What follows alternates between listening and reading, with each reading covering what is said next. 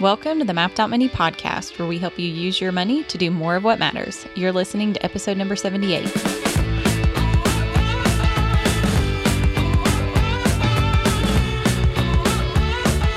Today's episode is sponsored by Ahead in 100. This is our group coaching program uh, to help you actually get ahead with your money in 100 days. So, at the time of this episode, we should be opening up Ahead in 100 soon. If you go to ahead100.com, you'll either get a registration page for our next group or you'll get a uh, waitlist page to sign up to be notified when we open up. This program is 100 days with three phases to help you learn how to track your money, then create a plan based on your own sort of unique life vision and values, and then ultimately spend according with that plan and make sure that you're using your money towards the things that really matter to you. So if you would like help in doing that, we'd love for you to check out that program. Again, it's called aheadin100.com. So this is our final Q&A episode and this one is kind of more of like the personal life related questions. Yeah, we got a lot of uh, a lot of just random personal questions, which was kind of fun. And then we had a, a, number of people asking about our new property that we're under contract for. So we'll give a, a brief update on that as well. Um, so this one I don't honestly know that there's going to be a lot in here that's actionable takeaways, but uh, if you're curious, if you're curious to know uh, more about us, then you'll like this episode. If not, skip it. yeah. Okay, so um, walk us through a week in your life. What's it like to be Nick and Hannah True? I have a rough idea of your business, content creation, budget coaching, um, leading cohorts and online classes, etc. Um, yeah, that was the end. I, I was reading that like that wasn't the end, but yeah. So general idea, but walk us through a, a week. I mean, honestly, we haven't had a typical week, consistent week in in a long time. A long time, and that's honestly and a, a big part of why we moved. Maybe, yeah, yeah. So, um, maybe the the preface I'll give to this is something that we've been talking about is um, if you have followed along with our emails and stuff, you know that one of our big goals for this year was to make Mapped Out Money a content machine. And it feels like we've taken like a bajillion steps backwards in that area because as soon as we kind of set that as our goal, then we ended up kind of blowing up our entire life and going, actually, you know what? We feel like we need to move to Knoxville. But a big part of that is to is stability, improve our ability to, to work on the business. And, yeah, yeah. I mean, so for the past uh, ever when we since we started moving in Alabama, since we started living in Alabama, we basically were on which was road. about eighteen months. Yeah, about eighteen yeah. months ago, we were on the road um, to visit family and or friends or some form or fashion of that. Mostly family. Yeah. Mostly family for I mean almost almost every six weeks at least. You say that it was way more than that. You think so? I sometimes I would go without Nick. Yeah, you but especially. it felt like most months it was at least two. There were at least two trips in every month, and a lot of times, like since we are self-employed and we can work remotely, like we would just take stuff with us take and go for like and, a week yeah. or even two weeks or you know whatever. But um, we it left us feeling like we had no regular sort of schedule. But um, we are super close with our families and we're blessed to have a lot of our grandparents still alive. And so when you factor that into like not only are we trying to see, you know, parents and siblings and nephews, um, we've also got grandparents that we want to go see. And so it's just to to be able to go hit everybody and um just for different circumstances like it ended up being that people weren't coming to see us as much um, we needed to go to see people. Um, and so, yeah, it was just a lot of traveling and a lot of disruption. And we kind of just came to that point of feeling like our life has felt so disheveled and like we really don't want to continue Mm-mm. living in this way. And we're not able, we're not able to have um, the type of routines and things that we want to have in place. And so, we've talked about how this decision to move, um, Nick you've compared it to like a slingshot and like you know pulling the slingshot back so we are kind of seems like we're backwards. going in the wrong direction in terms of you know stability and creating content because we blew up our whole life to move and have had a lot to deal with yep. because of that Um, but we're kind of setting ourselves up to be able to Slingshot forward. hopefully that's the that's the plan Yeah. right so you know we'll see if it works um That being said, though, to try to give you some kind of answer as to what a typical week looks like. So, you know, for Mapped Out Money, for our business, our business consists basically, you can think of it at a high level of like two parts. There's the content that we create to draw people in and give them free material like this podcast to help them with their money, podcast, YouTube, book club every now and again, um, you know, emails, that kind of stuff. And then there's the delivering of our main service, which is one on one coaching and a group coaching program where we actually help people better manage their money.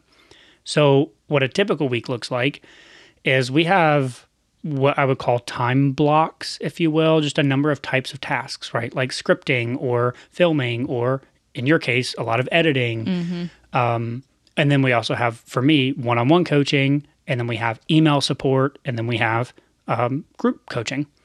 And so each week, what a typical week looks like is we meet early on in the week, sometimes on Sunday evenings, sometimes on Monday mornings, and we lay out what what's going on this week. Like we kind of map out with with our calendar. Like, okay, Nick's got coaching with you know these people on this day from these times, and then we're thinking we're going to try to record a podcast or two on this day. We're thinking that we might go to a coffee shop and work to do scripting for a video on this day for the last six months, it's been a lot of okay, we're moving this, we're working on the this project for the house, we're painting that, right? So it's working in all the house projects too, and then of course any other like random lifestyle stuff of like you know visiting this person or whatever that's happening this week. And so every week does look a little bit different, but we always have almost like a go-to mix of of time recipes or time tasks or blocks that each week we sort of plug in what needs to be done when and then i live and die by my google calendar. You know? yeah. Um is there anything else more specific you want to say there? I think the only other thing that maybe is interesting to share with y'all would be we do have an ideal that we're aiming for. And so as part of our vision planning that we do quarterly um, we have written out what we want our ideal week to look like once we get into our building um, what what a goal would look like what certain times of day we would wake up and right now we have found for us maybe this is interesting we've tried out a number of different morning routines and we have found that so far we haven't even done this a ton yet but so far the thing that i think is going to work the best for us is up early 5 to 5.30 and coffee and bible study first Yeah. we have tried to get up early work out first then come home shower then coffee bible study. And we found that it just doesn't work as well for us. We tend to either want to sleep in. We don't the idea of getting up and immediately hitting the workout is like less enticing. It yeah it's harder to get out of bed to it also that. makes the Bible study easier to skip um, if we get up a little later. And we've just found for us, if we know, like, I'm getting up and I get to have coffee immediately, I'm going to get to sit down and do Bible study together, which is something that we enjoy doing. yeah It makes getting out of bed early easier and it sets us up for consistency through the rest of the day. And honestly, if I'm going to skip anything, I'd rather skip the workout than the Bible study. So, yeah, for sure in terms of a routine, we try to start every single day with up five to five thirty, coffee, Bible study, workout, shower. Then we get into either working or whatever it is we're doing for the day. Yeah.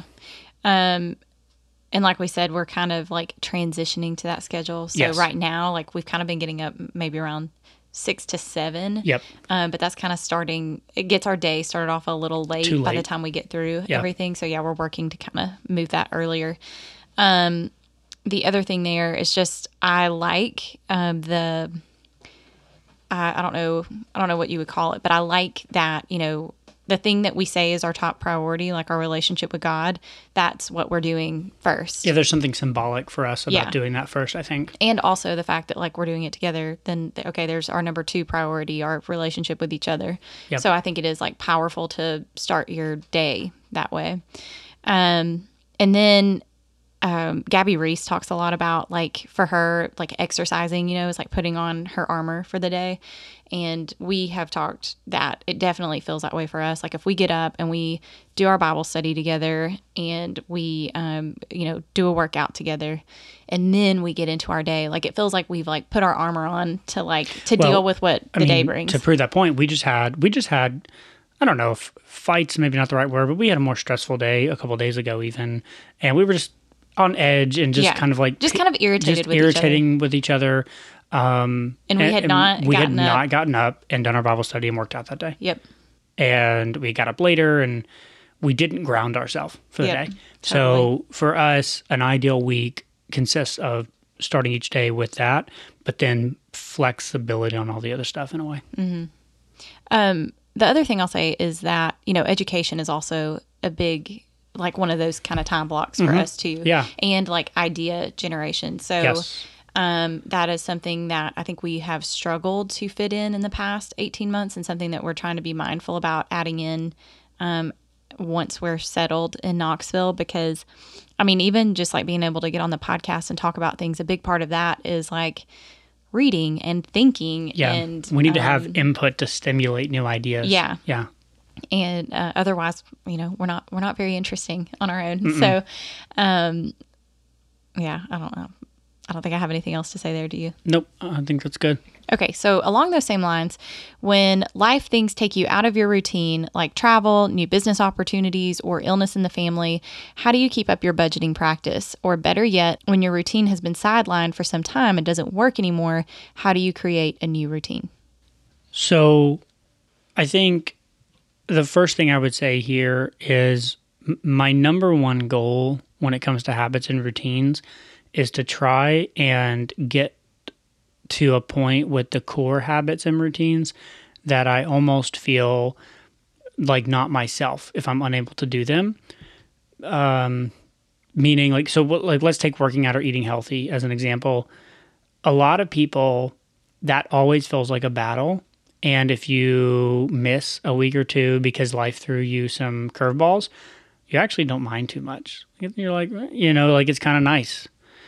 And where I'm going with this is like with certain things, I actually want to create during times of stability. I want to create such a strong habit that I start to feel icky when I'm unable to do it because then I will do whatever it takes to make sure I'm at least grounding myself in that. So, good example of like we just talked literally later that day, the day we were just talking about, where it's like kind of at each other all day. Not our best day Not our marriage. best day. It's like uh, we both were like, yeah, we didn't even do Bible study this morning. Like, okay, so tomorrow, like we have to get up and do that. And so we can feel that, right? In the same way that uh, most people won't go too long without brushing their teeth, you just start to feel kind of gross. Like you don't have to put brush your teeth on your to do list.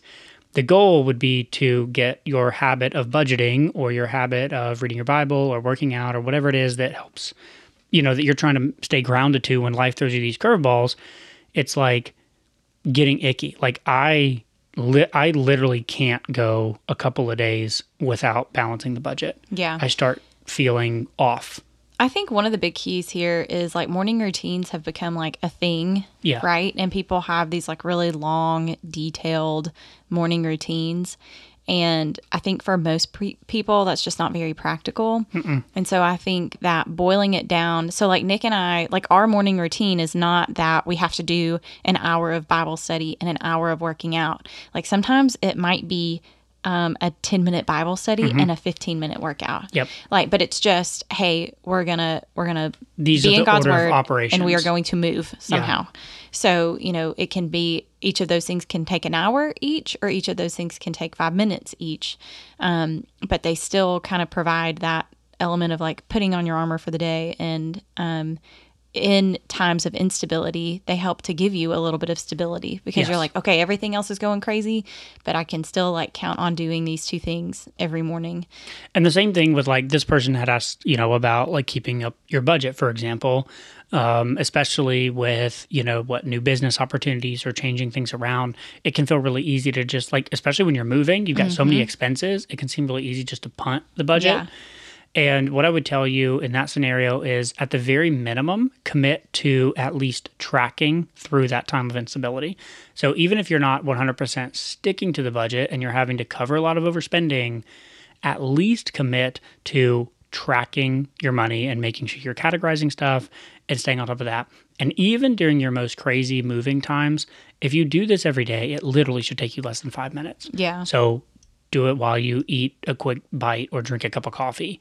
Um, have it on your phone, make it really, really, really easy. And so this goes back to like James Clear atomic habit stuff of, you know, scaling the habits that you're playing with, like you just said, and then making the ones that are necessary super simple Yeah. um, and easy to, to do so that at least you can do some version of that habit, even if it's not the full blown thing you would like to do. So, the last part of this, when your routine has been sidelined for some time and doesn't work anymore, um, how do you create a new routine? Um, I think we are so much like a broken record so often, but just like we talk about with your budget, in order to build a budget that you're going to stick to and that you're is realistic and actually going to help you get to where you want to go, you have to be really clear on your vision. So I think the answer to this question starts with vision, you Yep. know, and like what are your priorities? And then, like we said, I think that's a great place to start building your routine from. So, like, if we say that our number one priority is our relationship with God, does our day reflect that? Does our routine reflect, Reflect that? that. Um, and so, I think that that's a really great way to structure it. And we've, like you said, we've like worked our way through this. Like when we moved to Fairhope, we joined a gym and we're going to like a really early morning workout class and tried that out. And um, there were elements of that that we liked, and we really loved our gym and our gym community. But we, when we moved, we were like, you know what? We actually think we want to shift the the order that we're doing these Mm-hmm. things in. And um, so far, that seems to work better. So, like from an optimistic perspective, the way this question's phrased of when your routine isn't working anymore because it's been sidelined due to new life changes, um, don't feel bad about that. Yeah. Like actually use that as an opportunity to go, okay, look, like let's let's reimagine this whole thing. Mm-hmm. Uh, and James Clear talks about that. Like when you're seeing when you're moving or doing a big life change, that's actually a great time to implement a new habit or a new routine because you've already got well, you're in a new environment. new environments, Yeah. new things going on. because he talks about it. Um, I forget the exact analogy he uses, but the one that I'll use is like like a trail in the woods. Like if you've walked that same path over and over again, you know, in your environment, it's kind of hard to like all of a sudden change that habit. Mm-hmm. Whereas like if you're just already you've got a blank slate if you like just moved or just had some other big change. So yeah, like you said, it's a great opportunity to go. Okay, what are the things that I want to be doing that I haven't been doing? What are things I want to stop doing that I was doing and um, work from there. totally. Next question What are your Enneagram numbers? Um, and it says, if you're familiar with the Enneagram, how has learning about it helped you in your marriage, business, and life in general? So, the honest answer to this question is we were super into the Enneagram for a little while. So can I can I open this one up? Sure. I because I got real into it. Yeah, Nick did get very, very into it. I got into it. very into it. So I read a book about it. I don't know what three, four years ago now, 2018 maybe. It might have been 2017. Uh, it's been a while, and I got, I got real into it. Um, and and it, it made sense to me at the time because it suited my personality, right? Like I love uh, like the idea of being able to like understand and put like these boxes and very neat sort of organizational things and help me understand the world around me and the people around me People are guessing your Enneagram number right now Yeah. based on you saying this. based on me saying this. So, uh, according to the Enneagram, I'm one and Hannah is a two. But, um, and I, I will say this I think that there are aspects of the Enneagram that were helpful. There were things about it that I did find true or at least partly true and usable. And uh, I got I got real sucked into it. We have, and feel free to jump back in here, but we have since sort of dialed back our love of the Enneagram, I guess. Well, basically, so okay, long story short is we were spending a lot of time on Enneagram stuff and not spending a lot of time studying our actual Bible. Totally. Um, and so we kind of felt like, uh, just personally, like we should be spending more time in our Bible Yes. first before we're focusing on something like Because the that. Enneagram, especially in the Christian community, is held up as this tool that could be used to help you explain your relationship with God, the way you are, sins you struggle with. Like it, it sort of is uh, promoted as Yeah. that. And we just tend to believe that for the most part, the best thing that you can be doing to improve your relationship with God is to actually go read scripture. Yeah. Um, and one of one of the big things that kind of made us change how we were thinking about the Enneagram and how much we were focusing on the Enneagram was um, Alisa Childers, and she did a I think it's a video and maybe a podcast, um, but she did this episode with somebody that I had never heard of, Mar- Marcia. I don't know, I can't pronounce her last name, but it was Is the Enneagram a Trojan horse in the church? And so basically, I listened to it and um, I didn't do, I didn't know, do enough research on this on my own to like figure out where I really stand on that, to be perfectly honest. But it was just kind of like, I know that the Bible is a great source of wisdom and like the best place that I can go to to build my relationship with God. And so if I know that, then why don't I just go straight there instead of going through the Enneagram? Um, and then uh, the other thing that I'll say there is it kind of I think this was a little bit of a wake up call for me in general. And again, I'm not hating on the Enneagram in particular, I'm just making a general statement here. Um, I've heard, so I heard this analogy from Dave and Ashley Willis, and they have a podcast called The Naked Marriage. And they were talking about how I think they interviewed, or maybe they listened to an interview with this guy who he worked for the FBI, and his job was to identify counterfeit money. And so somebody asked him, like, oh man, you must have like really studied all of the different counterfeits that are out there. And the guy was like, oh, no, no, no. I don't, I never study the counterfeit. I study the real thing so much that like my, I just automatically recognize a counterfeit without even trying to. Like my hands are so used to touching like a real hundred dollar bill that I can touch a fake one and not even know exactly like what I'm picking up on, but go like, mm, this doesn't feel right. This isn't it. And so it did kind of make me reflect on my relationship with God and knowledge of the Bible and go, do I have a knowledge of like the real thing, the the Bible, to where when there's something that's a counterfeit, like I detect it without even maybe not even exactly knowing like what it is to be you know at first but Well, just kind of like the red flag goes up and then you dig into it and figure out like oh, Oh, okay. there's something. Yep. yeah.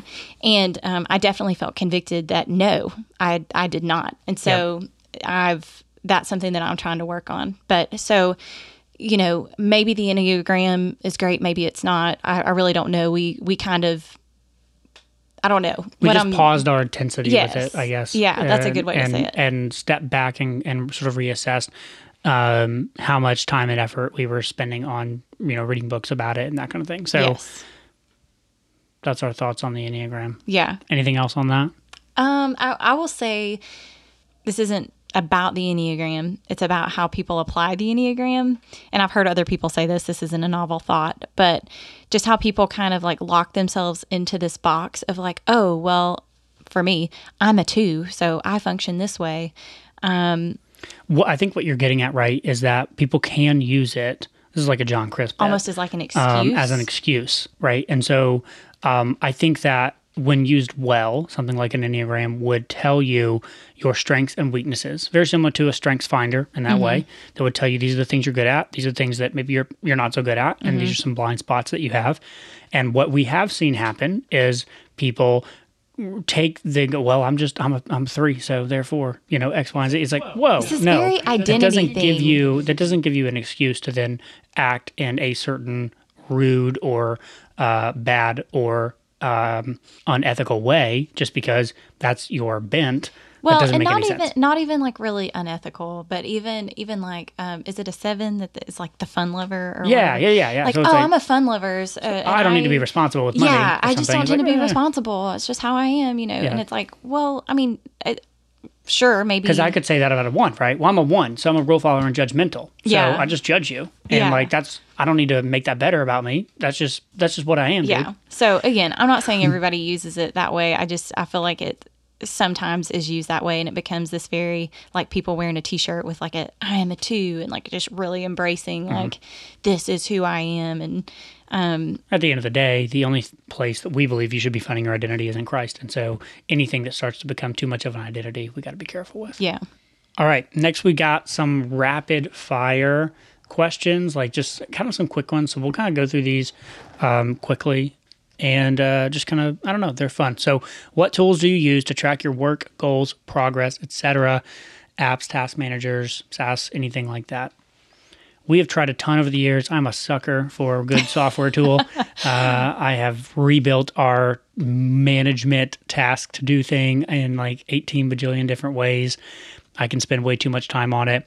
These days, honestly, the thing that has been working the best for us is going back to pencil and paper Yeah, we've been using the Michael Hyatt's full focus planner. and love it. Yeah, I mean, we that has really worked well for us. It's helped us get on the same page.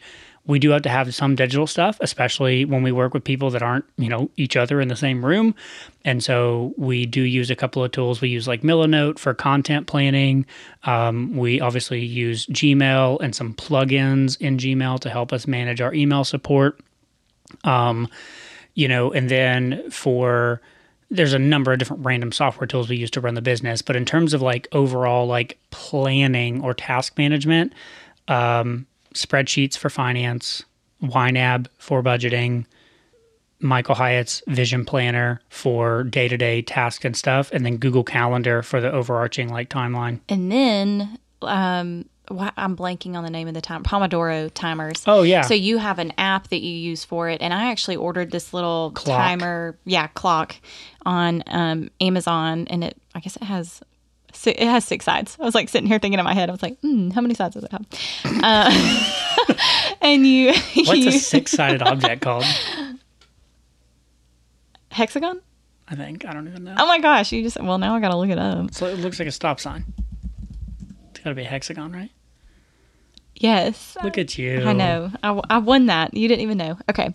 Um, but anyways, you turn it on different sides. So like one side you turn it and it starts a 15 minute timer for you. One side's 30, one side's 60, you know, whatever. And then there's like a five minute side. So using it like a Pomodoro thing, you know, I turn it on like maybe the the 30 minute side, work for 30 minutes and then do, you know, 5 minute break or whatever and then when that goes off, go back to the 30 minutes and you do that for like what, 2 hours is couple kind of hours the and goal. then take a longer yeah. break or whatever. But yeah, we found Pomodoro type timers are Helpful. super helpful. Yeah, I don't really stick strictly to the Pomodoro structure, but even just having just like the alternating like the 30 and the 5, it's really helpful because if I'm doing something and I've got that 30 minute timer running and I'm like, "Oh, I'm going to go look at this thing on my email." I'm like, "Oh, no, I'm in my 30 minute time. If if I want to go look at that, I can do it during my 5 minute break." Um, and there's just mentally it just helps you stay on task for some reason. A ton. The next question is similar. What phone apps can you not live without? So, I mean, a budgeting tool. Right now it's YNAB. I definitely can't live without that. Um, health tracking tools. I'm big on those. So right now I use a Garmin for my Garmin for running and then Whoop for our overall like heart rate. Yeah, we both use Whoop and really like it. I really like that. Um, this is not financial advice. Uh, I'm currently really enjoying an app called STEPN, Oh which is a crypto NFT running walking app. Basically, you go walk or run for 10 minutes a day. And you buy an NFT sneaker, which is a picture of a sneaker, and you hold your phone, and uh, you earn crypto while you walk, which is super cool. And then I uh, transfer that out when you know buy Solana with it. So, anyways, But this is not financial advice. Be It very is careful. not. And the picture of the sneaker is very expensive, so just It's very expensive. keep that in mind. Um, people have lost a lot of money on this app, but I'm having fun with it. Yeah. Nick Nick likes to use his spending money for things like that. uh, um, then one of the other apps that we're really liking for workouts is the street parking Yes, app. big fan. Um, and they're kind of like CrossFit style workouts, but with minimal equipment. And um, we have just loved it. And it keeps things interesting and it's nice to like not have to think about what we're doing. Like we just get up and look at the app and they tell us what to do. Um, and then along those same lines, um, I still really like the 12 minute athlete app. And it's really helpful, even just from a um, interval timer perspective, too. I have two more uh, Flow, which is my Pomodoro app that I use, and then the other one is um, a authenticator app. Hannah does not use these, but if you want to be secure on the internet, you must, you need to start using two factor authentication and have some sort of authenticator app on your phone. If you have no clue what I'm talking about, go check out my friend Josh's channel on YouTube called All Things Secured. Um, but I use the Microsoft Authenticator and it allows me to super stay secure on all of our financial websites. So can't live Um, without that. Side note, I was going to say this in, in the last question with because you mentioned Milanote, um, and then I just saw the Milanote app on my phone, which uh, they they do have an app, but honestly, I don't use it a ton. But the other thing that Milanote is nice for is um, like our decorating type projects, and even like with the building. So in Milanote, you have like different kinds of well, you've got boards, and then you can put like different elements on your board, and so you can mix like text and pictures and things like that. And so it's really helpful as far as like a design mood board type thing, and then just keeping ideas together in one place. So I've liked it for that in addition to content planning. last uh, one, which I can't remember, I didn't, I can't uh, believe I didn't remember on the last question, is Roam Research for me, which is a note taking, in, integrated note taking tool, um, similar to Notion, but I think better if you're just trying to do strict notes. Um, so if you take a lot of notes on things you're reading, things you're learning, or just want to have somewhere to take a lot of notes, I really like Roam for that. Okay, next one. What hobby or sport are you interested in trying but haven't taken the plunge yet? And this one is from Kylie, and she says that her and her husband just started trying pickleball for the first time about five weeks ago, which is a lot longer than that now, but um, that they're hooked. So thanks, Kylie. I mean, pickleball's awesome. Um, I've played twice now, and it's really fun. So I think that's cool that y'all are doing that. Uh, for me, it'd be jujitsu. I've been wanting to get into jujitsu for a long time. I feel fairly confident that I will really like it. I don't know that I'll be good at it, but I think I will really like it. And ultimately, I just once I do it, I know I'm going to want to be able to go three times a week in order to stay consistent with it. And so I just haven't pulled the trigger on it yet because I haven't felt like I had the stability yet to commit to it. But it's something I want to get into maybe later this year, if not early next year. Yeah, mine's pottery because I started doing pottery in Fairhope. And then now that we've moved, like um, I'm not doing it right now. And there is a pottery studio pretty close to the building that we're hopefully buying. Um, but we're kind of just entering into a season of a lot Yeah. going on. And so kind of pausing that for now and maybe revisiting it um, maybe maybe in a year or so, like once we've kind of got the building settled and um, are kind of a little bit more into a routine. And, you know, once we've got Mapped Out Money functioning as a content machine. Of So- course. All right, what are some of your favorite quotes? I mean, I feel cliche talking about the man in the arena, but because Brene Brown kinda freaking stole that Brene Brown just like super popularized it. I heard about it before Brene Brown. He's so I'm so hipster So about hipster this right now. But I do. I love. I love the man in the arena from Teddy Roosevelt. I'm not going to repeat it on this sh- podcast. Y'all can go look it up. But uh, I love it because uh, critics really bother me. And I really like this idea of critics not being the ones who count. It's the people who are actually in the arena trying new things and putting themselves out there and putting their life on the line to try something that I love. What about you? Um, I feel like I'm also going to be cliche because I'm going to give a Bible verse, but it's because um, we just kind of randomly decided to do the Joshua Precepts Bible study um, forever ago. Like we took forever to do that Bible study because we did it just like a teeny tiny bit on most days. Um, but it ended up, so we chose that way before we ever decided to move. Um, and then it just ended up feeling like So it was the perfect Bible study for us to be doing at that period in our life. And um, so we we basically have a verse from that that we really like. And I would recite it from memory, but I don't have it totally memorized. So I'm going to look it up and read it so that I get it right. Um, this is Joshua 1 verses verse 7 so it says only be strong and very courageous being careful to do according to all the law that moses my servant commanded you do not turn from it to the right hand or to the left that you may have good success wherever you go so um, yeah that was just what stuck out one of the verses that stuck out to us from our study of that book and um, I think it's one. It's definitely one like I've got it, you know, like written down beside my computer, and uh, one that I want to commit to memory really well. Even just to reflect back on like how faithful God has been to us through um, through like the ups and downs mm-hmm. of deciding to move and um, just the stressors, you know, of of that decision and the uncertainty that we felt at certain times. But um, yeah, so just reflecting back on that and God's faithfulness and that we can always count on that. I have um, I have two more that I'll share briefly. Uh, one is from the book Dune, which I really like. I've talked about it before. As uh, fear is the mind killer, fear is the little death that leads to total obliteration. And to me, I've always taken that to be like, especially as a Christian, that I can I don't need to be fearful. I don't need to be worried. And I can let God take that fear away from me. And oftentimes, so much of your doing or success in anything really does have to do with your mindset towards it.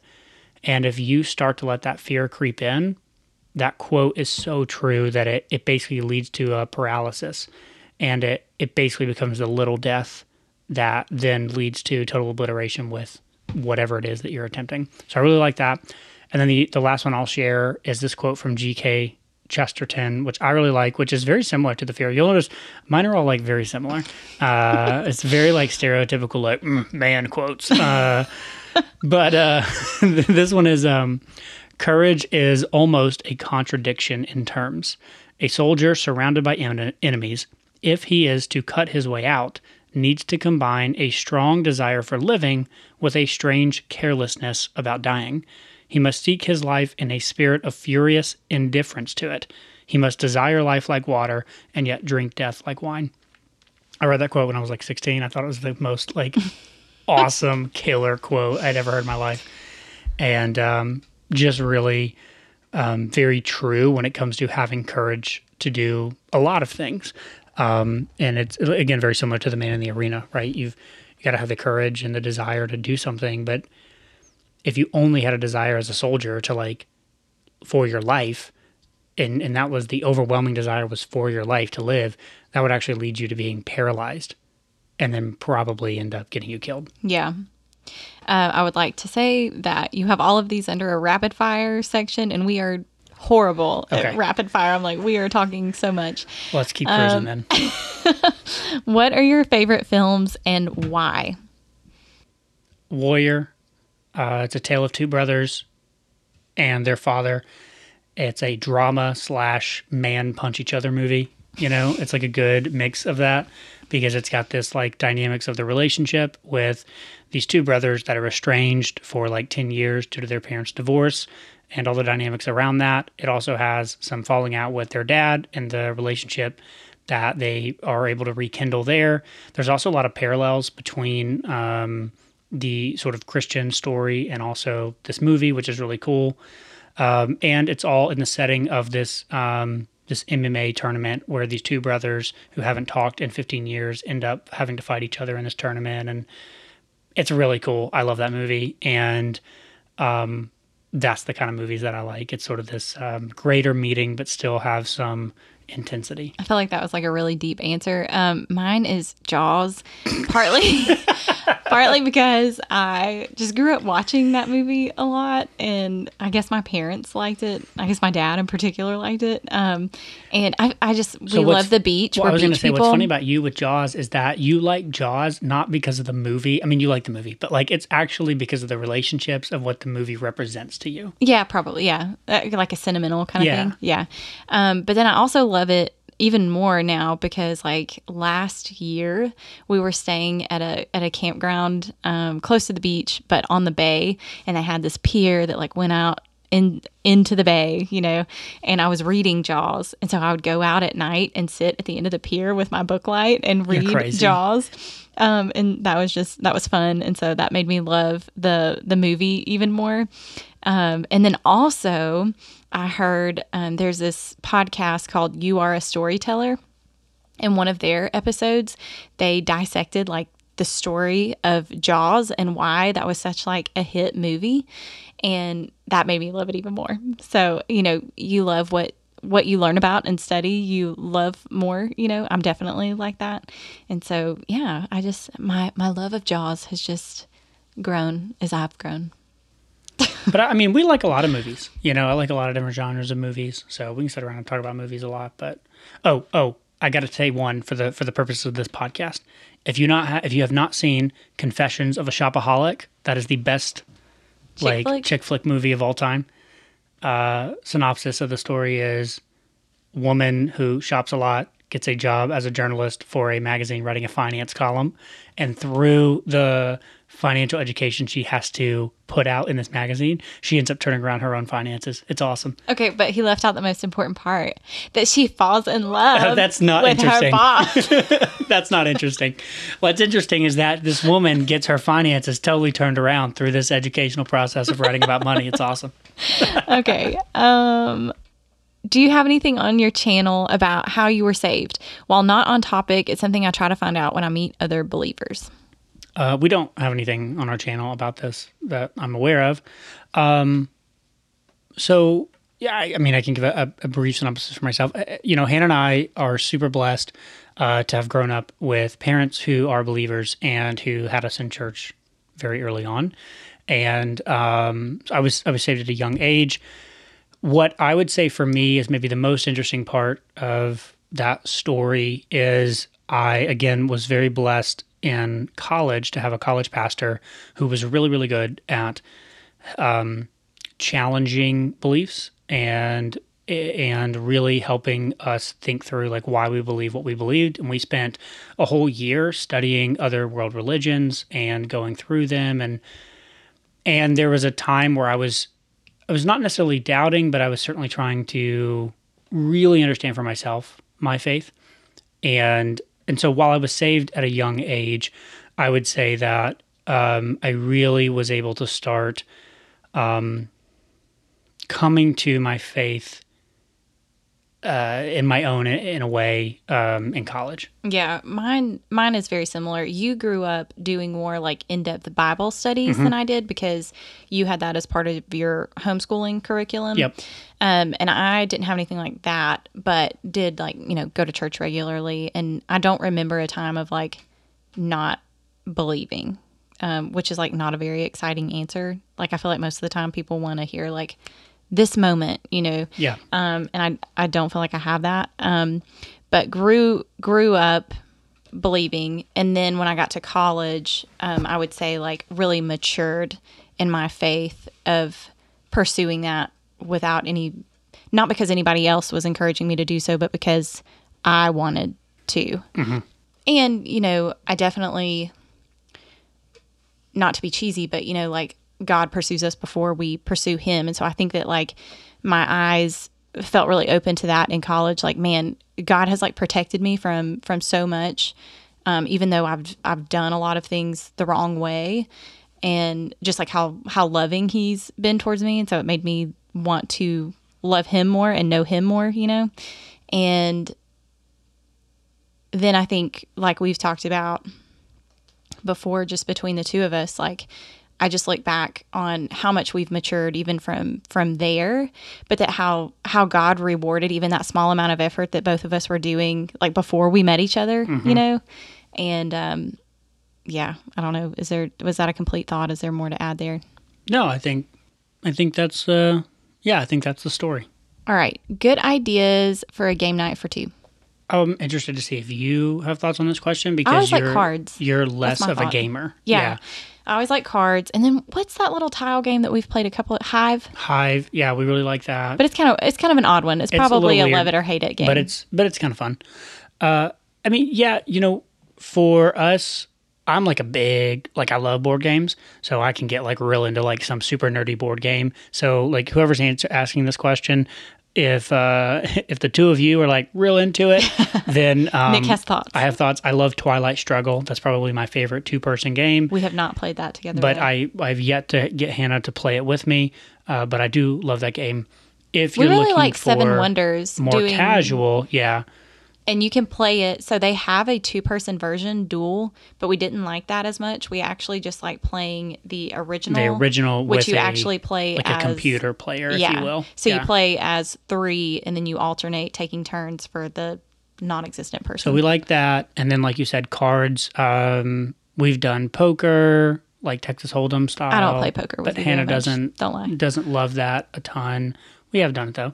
Uh, I would say most like playing black successfully most of the time. black Yeah. is is probably our our best, uh, which is kind of like Rook if you're familiar with Rook.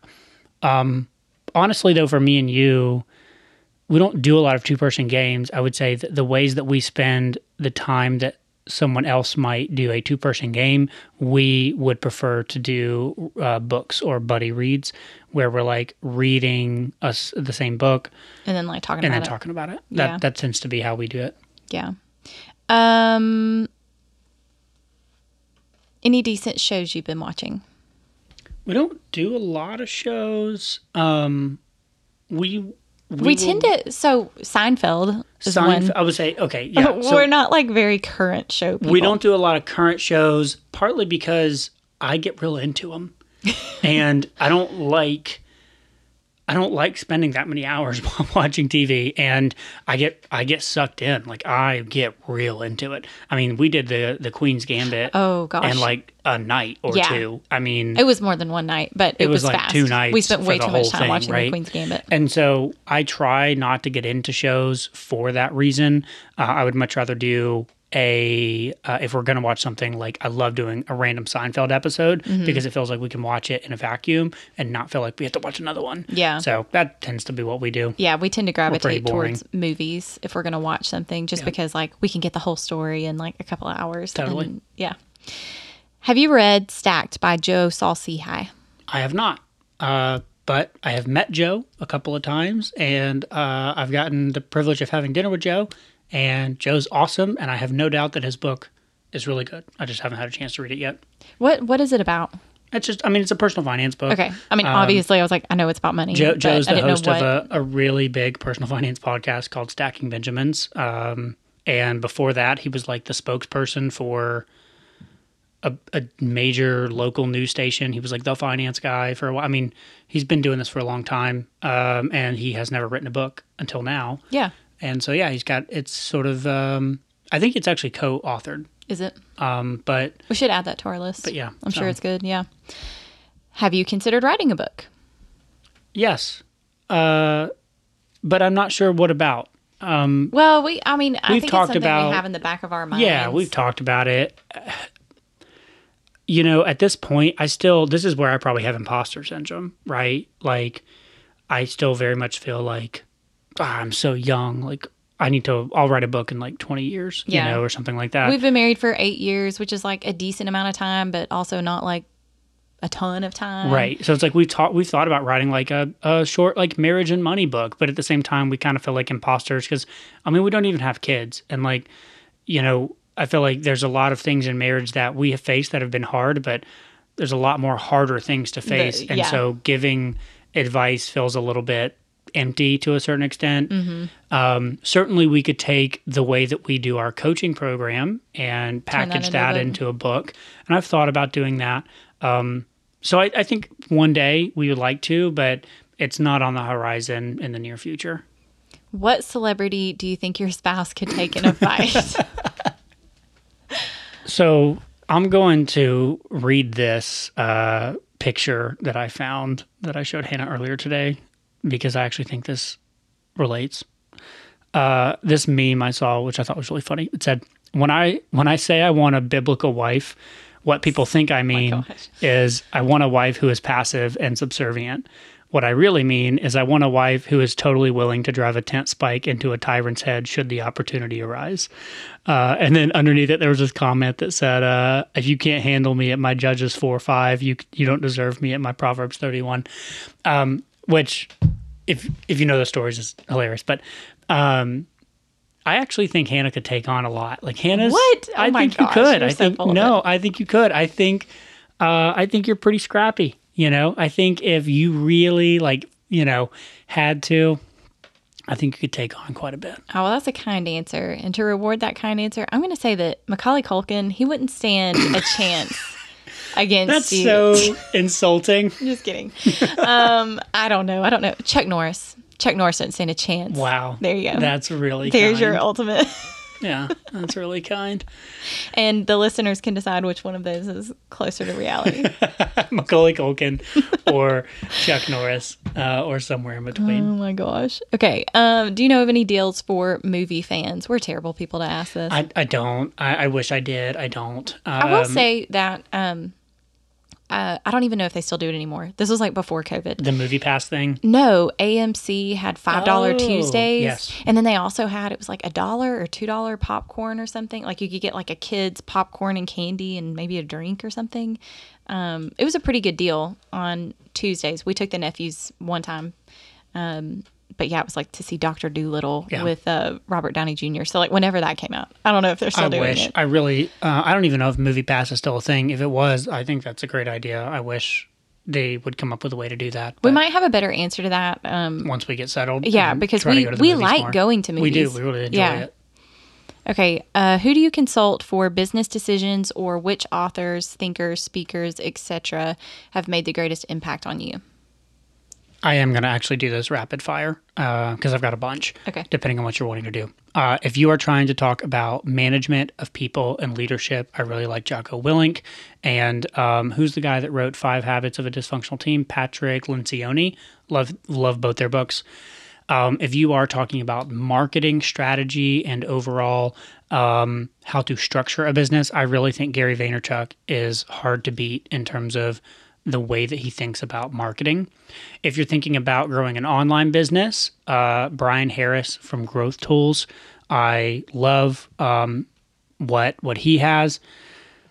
And then there's all sorts of like little bitty niche things, right? So like if I'm trying to learn about growing a podcast or a YouTube channel or a Twitter feed, I will go and look at highly specific people who are like experts in their space, right? So if I'm trying to grow a course, then I think Mariah Coz is like the one of the best people that you can follow on that. Um, if I'm trying to grow um, a YouTube channel, then I'm going to follow Derral Eves. So th- there's sort of a a number of people in that vein. I typically try to to go to um, very specific experts for the most part. At this point, I've read a ton of what I would call general business books that have pretty much solidified my thinking on overarching business thoughts. So I don't read too many more of those these days. I have the overarching frameworks. Um, Michael Hyatt would be another one for overarching business frameworks, visioning, planning, um, and that sort of thing. He's also talks about personal life planning. He does. He talks about personal life planning a lot too, and uh, and really enjoy that. So yeah, those are those are a number of people that I would um, that I, I pay a lot of attention to. But like I said, I do try to spread my my knowledge around a lot because I think you can get too. If, if you only pay attention to one or two people, then it can get um, to where you're sort of uh, holding all your your thought eggs in one basket in the same way that you don't want to put all your money in one stock. You know, I don't do all my education in one place. Yeah. Um, since you just named off like a whole bunch, I'll I'll add on here, and this is not business related, but as far as like thinkers and speakers go, like Jen Wilkin is Yes. kind of like my latest who who I've like really enjoyed stuff from. Um, and I read her book Women of the Word, and it was just excellent on like how to study the Bible. And then I'm currently reading um, None Like Him by her. So, none like him is the attributes of God that we're not supposed to emulate. And then in his image is all of the attributes of God that we are called to emulate. And so, um, those are kind of next on my reading list. And then she has 10 Words to Live By, which is a book on the 10 Commandments, which I'm sure is really good too, but I haven't read it. And then I would say, on that vein, especially as it relates to Christian things, we really value Kay Arthur and Precept Ministries Bible studies. We also really enjoy Mark Driscoll's sermons. And um, She Reads the, Truth. the Naked Marriage is Dave and Ashley, Uh, Dave and Ashley Willis. Yeah. Willis, um, and we love we love their their thoughts on marriage. Um, and then yeah, as far as written, um, I have the He Reads Truth Bible that I love. Um, so yeah, Yeah. Um, and then I'm interpreting this question multiple ways, but like, who do you consult for business decisions? Like, you do have a mastermind of like, Oh, yeah, that that's um, Yep. a different way. To, so so uh, I meet every other week, every other Wednesday night with a group of three other guys that all of them are married. Um, all of them are Christians. Everyone but me is a father, and everyone runs an online business. And um, it has been one of the most valuable things for me that I do. Uh, it is hands down one of the one of the best ways that I've spent time over the last couple of years because all of them are committed to Christ first, their wives second, their family third, and then their businesses. And because we all run very similar businesses, it's been invaluable um, to be able to get feedback. And so that has been just awesome. We do every other week, and every other week, someone new is on the, the hot seat. And so each week, we all give a brief update as to what's going on, what we said we were going to do, hold each other accountable on our goals and tasks. And then, uh, like I said, each time, uh, one person for about 45 minutes to an hour is going to bring a number of problems or issues or things they want feedback on that they can get help from all of us on. And so at that rate, everybody gets on the hot seat about once every other month. And that works out really, really well. So, um, yeah, I I'm mean, like really thankful that you have that too. Yeah. Yeah. And there are definitely things that come up where I'm like, oh, definitely talk to the mastermind about this. Yep, Like, totally. Because I know, I know all of those guys, um, and obviously not as well as you do. I don't meet with them all the time, but um, I value their opinions for sure. If you only had a napkin and ballpoint pen, how would you explain mapped out money to a stranger? Yeah, so um, well, I'll just I'll just explain it with our we we have a a business flow chart, if you will, that's sort of a business plan, and it, it can be drawn on a napkin. So uh, if you can imagine, close your eyes and just imagine what I'm going to describe. You've got a number of boxes. Draw like three or four boxes at the top of your page, at the top of your napkin. And in one of the boxes, put podcast. In another one of the boxes, put YouTube. In another one of the boxes, put Twitter. And all What's in my fourth box? You just told me to draw three or four boxes. Now I have an empty box. Oh gosh, oh no. Uh, a blog. We don't do a blog anymore, but it used to be a blog That's there. Yeah. Website. website.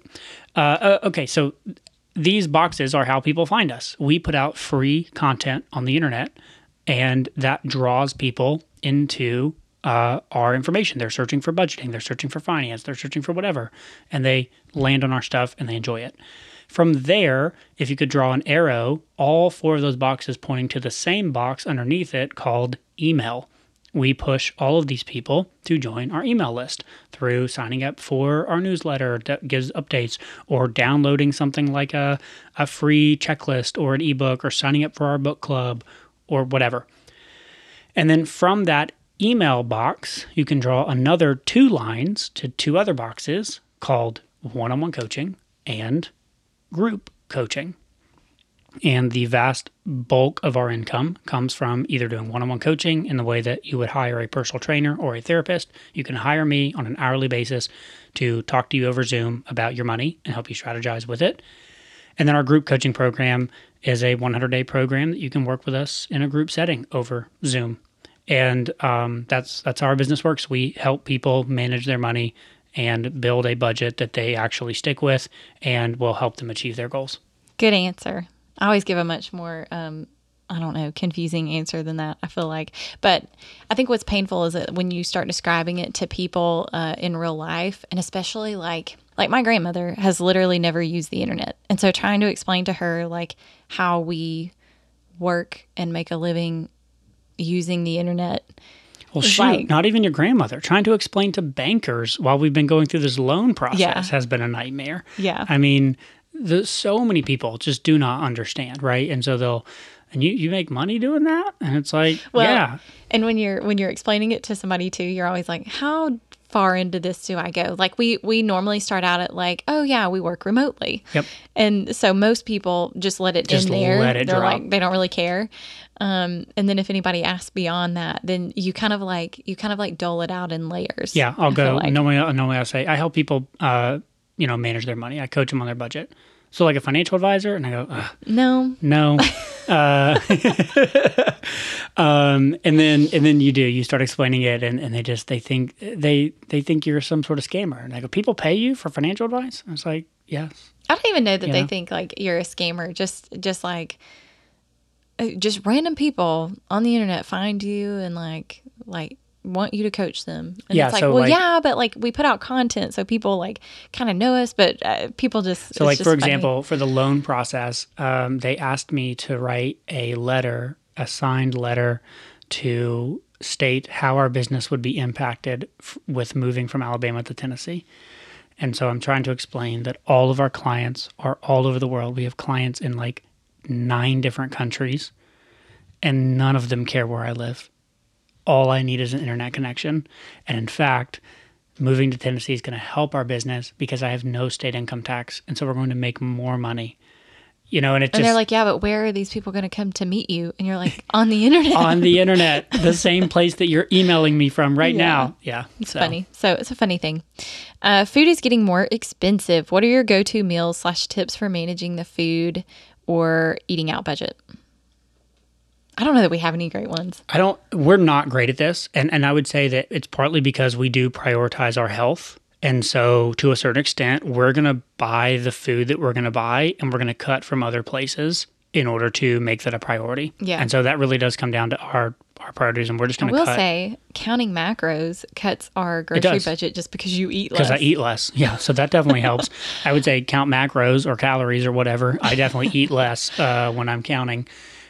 um, and then you know, legitimately, we're eating out less right now. Like we already had that conversation of like once we got through the move, we're going to be eating out less because um, we don't want to spend more per month eating out, and everything has gotten more expensive, which means uh, we're just going to go less times. So Yeah. to a certain extent, I don't have a lot of great tips other than count your macros and um, you know actually look at the budget before you go to the grocery store and and force yourself to actually stick with it.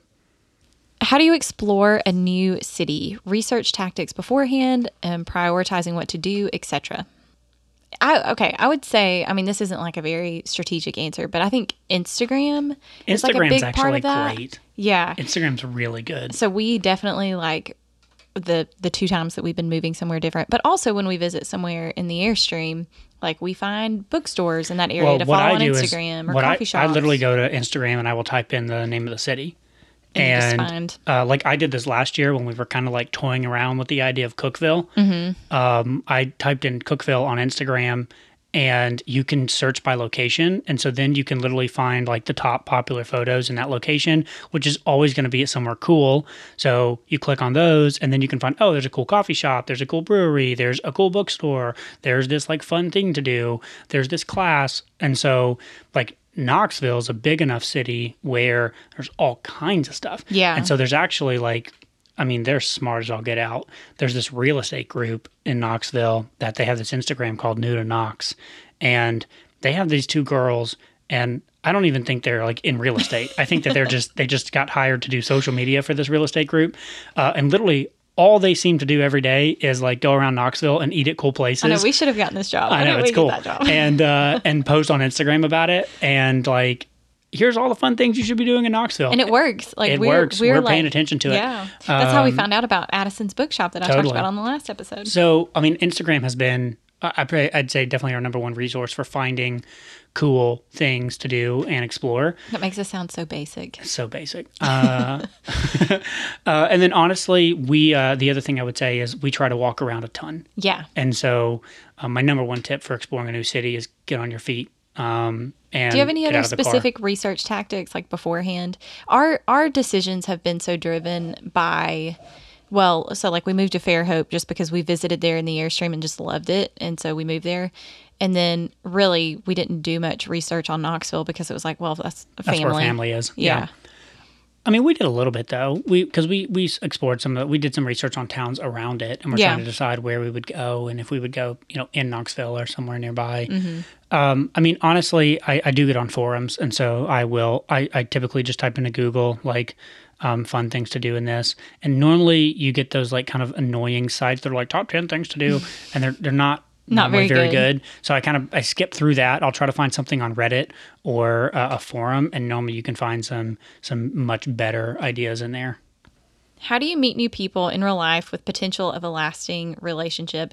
I mean, um, I would say uh, this is probably a little bit cheesy, but the places that have worked the best for us, like in Fairhope, were church and working out.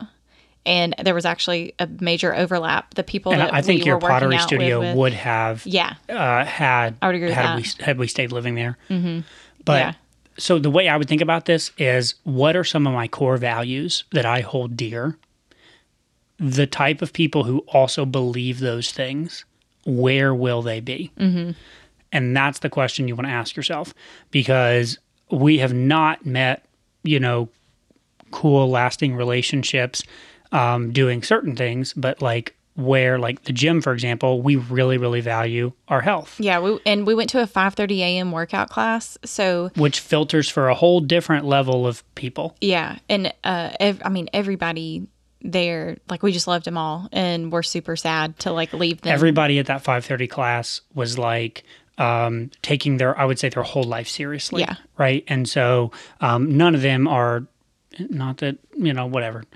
Anyways, uh, like I was just gonna say, like you know, none of them are out like partying all the time and like not like taking their life seriously and Yeah. not being responsible. Like Every single one of them was somebody that I felt like, oh man, we we have a lot that we, we could like learn from this person. Yes. Yes. Yeah, So, um, you know, asking that question of like where the type of people that would believe the same types of things that I believe hang out because you know we didn't have business in common necessarily with the people at that gym like nobody else ran a business on YouTube like ours but we had core values around our health and then luckily at that particular gym we had a lot of core values around our our faith as well yeah. um to get even more cheesy, I will say, um, God just orchestrated like like in particular meeting with Dylan and Molly from Wood Totally, was yeah. really cool. So.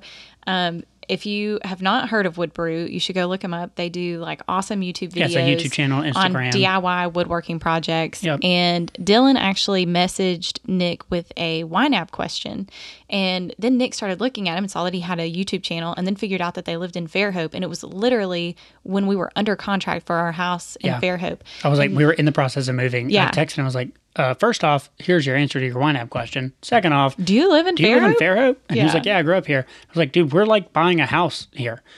Um, and so that was like so. I mean, we couldn't have orchestrated that. That was so, Yeah. you know. Um, but uh, but you know, to a certain extent, it's it's putting yourself in a position for other people who believe similar things to you or, or have interesting things would would recognize you Yeah. that. So Totally. I think so too. And um, gosh, just along those same lines, going back to your mastermind group. Um, so we met two of those guys at a conference in Boise. What was it? Three years ago now? 2018, Okay. So like four years ago. yeah.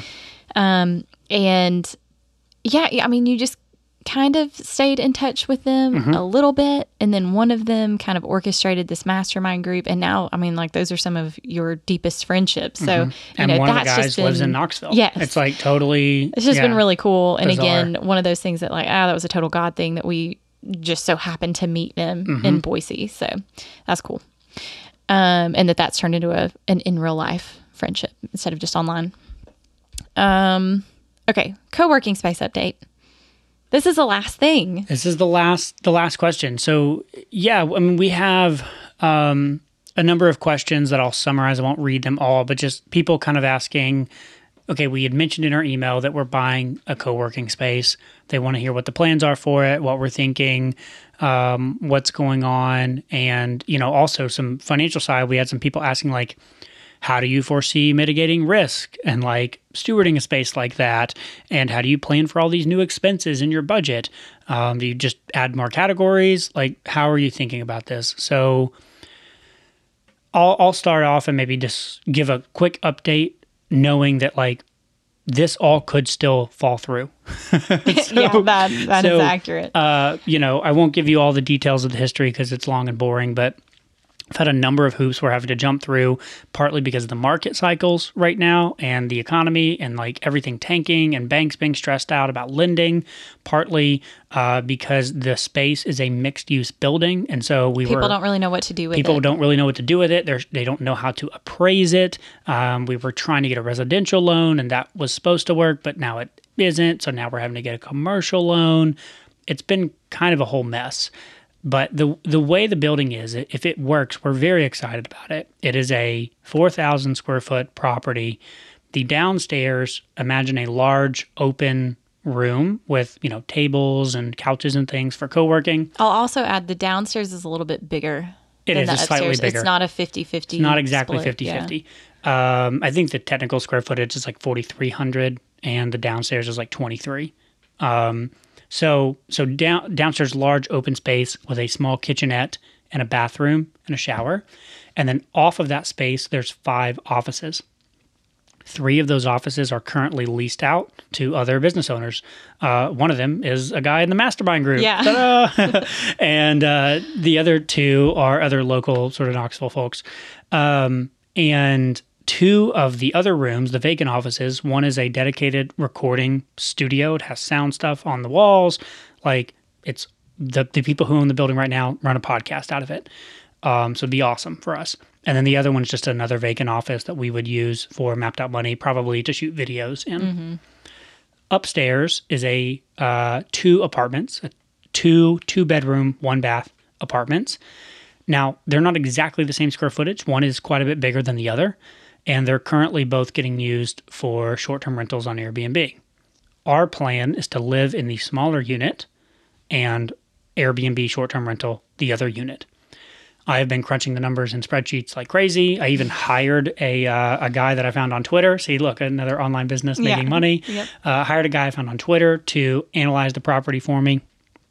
And uh, long story short, our goal is if all this works, the goal will be that the property basically breaks even while we're living there. So we would live effectively mortgage free. The building would cover uh, all of it, its expenses, uh, including the mortgage and everything. And then once we move out and buy a, a house in a few years, then we would turn around and start short term renting the apartment we had been living in, at which point the building would start cash flowing and, and produce some money. So that's what we're planning to do. The downstairs, our goal is to uh, also do a co working space in the downstairs area as well as leasing out those other offices. Well, and it was already set up. It's set up That for way, that. There's just not a lot of people. the current owner just hadn't been really doing pursued that. for yeah, I hadn't been marketing it that way, um, and really gotten people to sign up for that. Um, so somebody had asked like my de- my design vision for the space, um, especially the co working space. Um, I don't know that I have anything great for the co working space other than because it's already, like I said, largely set up. Mm-hmm. And right now we're so um, budget focused on it. You know, it's like, okay, get it up running, get people paying. Yeah, this is going to be very, things. very tight if it all goes through. Yeah. So So, I, I won't have a lot of like play money to do a lot of fun things. Um, but I will say I, I I'm looking forward to the future to being able to incorporate um, some different like antique pieces that I've always wanted, but have never had the space to put them. So um, if anybody likes antiques, maybe they'll know what I'm talking about. But there are these huge like wooden map cabinets and I think like architecture cabinets. Um, but the old ones are really pretty and like solid wood. And I've seen them at several different antique places and they'll be like a couple of thousand dollars. Like they are not cheap. Um, and I've always loved them, but we've never had a space like, Yeah, like, where are you big enough Yeah. to accommodate that. And I think that we can incorporate that kind of thing into the co-working space and um, and figure out like a good use for it, and that that would be cool. And I think like I think using the person who this is like a hundred year old building and the current owner um, you know redid it to be like the co-working and offices downstairs and they're kind of how would you describe it like a grunge modern Yeah, vibe i don't yeah. know um, like knoxville has this section of the city called the old city and i think i think our building feels very old city yes. like I would- I would a little bit grunge, Yep. but has this like fun, modern, like hip things are happening kind of vibe. Um, and so I think that antiques mixed into that, I really like it. Like it adds a lot of warmth, I think, to kind of the modern kind of stuff Mm-hmm. and, or urban. I don't know. I don't know exactly I know how what to you're saying, describe that, but um, anyway, so I like the idea of mixing in some antique stuff in there, and then also I'm like. I'm like kind of hesitant to say this just because like I kind of want to hold it close to my chest just from like a Well, Uh, don't say it. Okay, I won't say it. I won't say it. Some of some of the, like the creative like design stuff I like to I like to keep so that I don't know, I get like um if I share too much about it, then I I make myself like freak out about it and like put weird expectations on it. And so then I get scared to try stuff. Yeah. So Nick says don't say it, so I won't say it. Yeah, we have lots of exciting ideas for Yeah. it that maybe one day If we'll they be able to share if they pictures if of. they work, um Yeah. I'll share them and I'll I'll try to be good and share them even if they don't work. Be like, "Yep, tried this thing, this didn't is work." something that we Whoops. tried. So, uh, but yeah, you know, as far as the finances are concerned, as far as how do we plan for this, um, I'm reading books. Like I'm reading a book right now about multifamily property investing. I've got a book lined up to read on short-term rental investing. I'm reading forums on short-term stuff. Just I'm putting together mood boards on Milanote.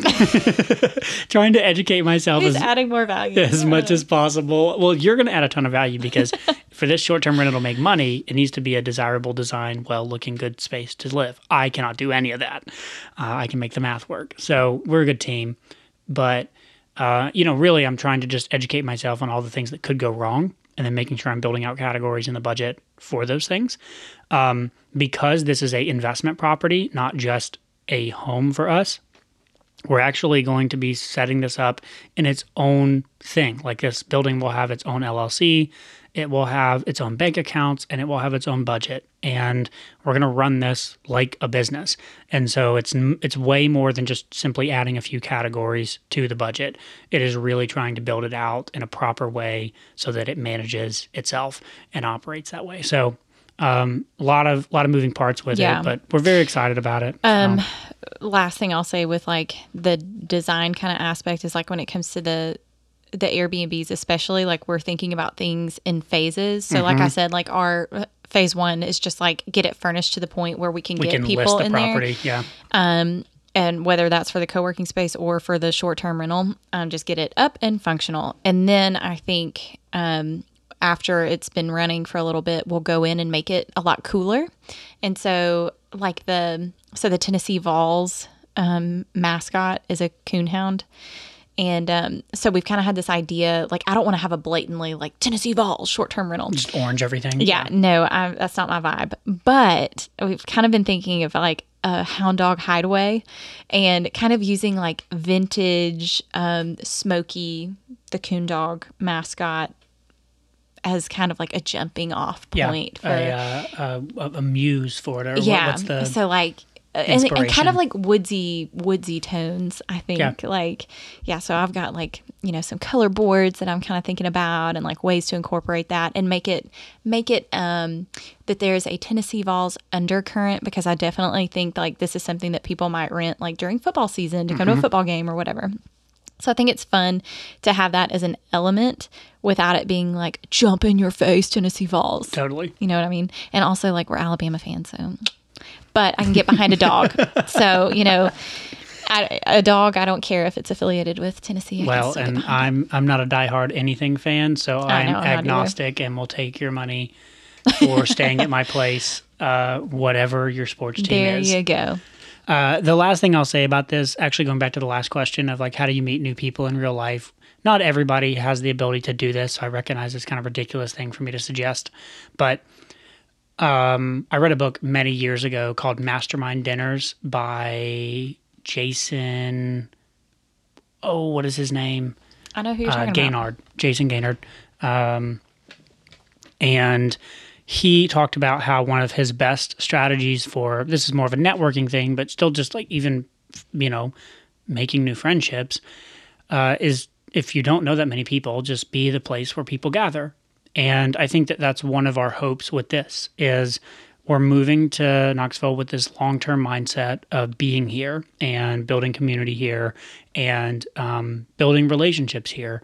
And we're excited about the potential for being able to use this building for hosting Bible study groups or things that a church might want to use it for, or birthday parties, as well as also having the co-working area where we can meet other like-minded people who run businesses and and be able to be a place where the people that we want to be around want to gather. Yeah, I think even just from like the co-working space element and like even the people renting offices downstairs, um, even if we're not like super duper friends with them or something, it's just nice to be around people who have that kind of like business owner energy. Um, and I think that there's a lot that that you understand um, when you own a business that maybe other people don't understand. Yep. And so then if some of these people are also running an online business, then like that's even better. Cause like, like I mentioned Dylan and Molly from, from Wood Brew, you know, that was like this instant connection point. You know, they were like, oh my gosh, people don't understand what we do.